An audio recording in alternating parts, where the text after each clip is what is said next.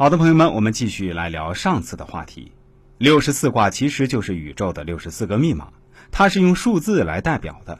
凡是密码，一定离不开数字。我们现在所用的保险箱都是用数字做密码的，但那个数字是死的，一就是一，二就是二，而宇宙的数字是活的，是变化的。第三把钥匙是孔子给我们的十义。孔子删书诗。他把《尚书》《诗经》删了一大部分，他会删。他制定礼乐，修了一部很难的书，叫《春秋》。但是他看到《易经》却是很恭敬的赞美。《周易》成书以后，很少人想动他的一个字，都动不了。孔子当然也有责任，如果其中真的有不对的地方，他就要删，就要改。可是他读完以后，肃然起敬，赞《周易》。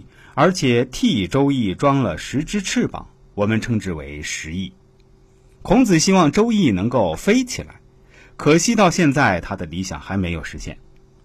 周易飞起来以后是什么样子？就是世界大同。实际上，地球村就是世界大同，世界大同就是地球村，这是大趋势。西方的理解跟我们的理解是一样的。我们现在是要按照西方的路子走向地球村，其实这样也没什么关系，因为成功不必在我，只要能实现和平发展、人类和谐，无论用什么方法，我们都不反对。可是从目前形势来看，西方的路子行不通，下面的路子要靠我们自己来走，靠什么走？就是这部有十只翅膀的《周易》，我们有这么好的宝藏，可是我们自己睡着了。我们醒不过来，现在是时候醒过来了。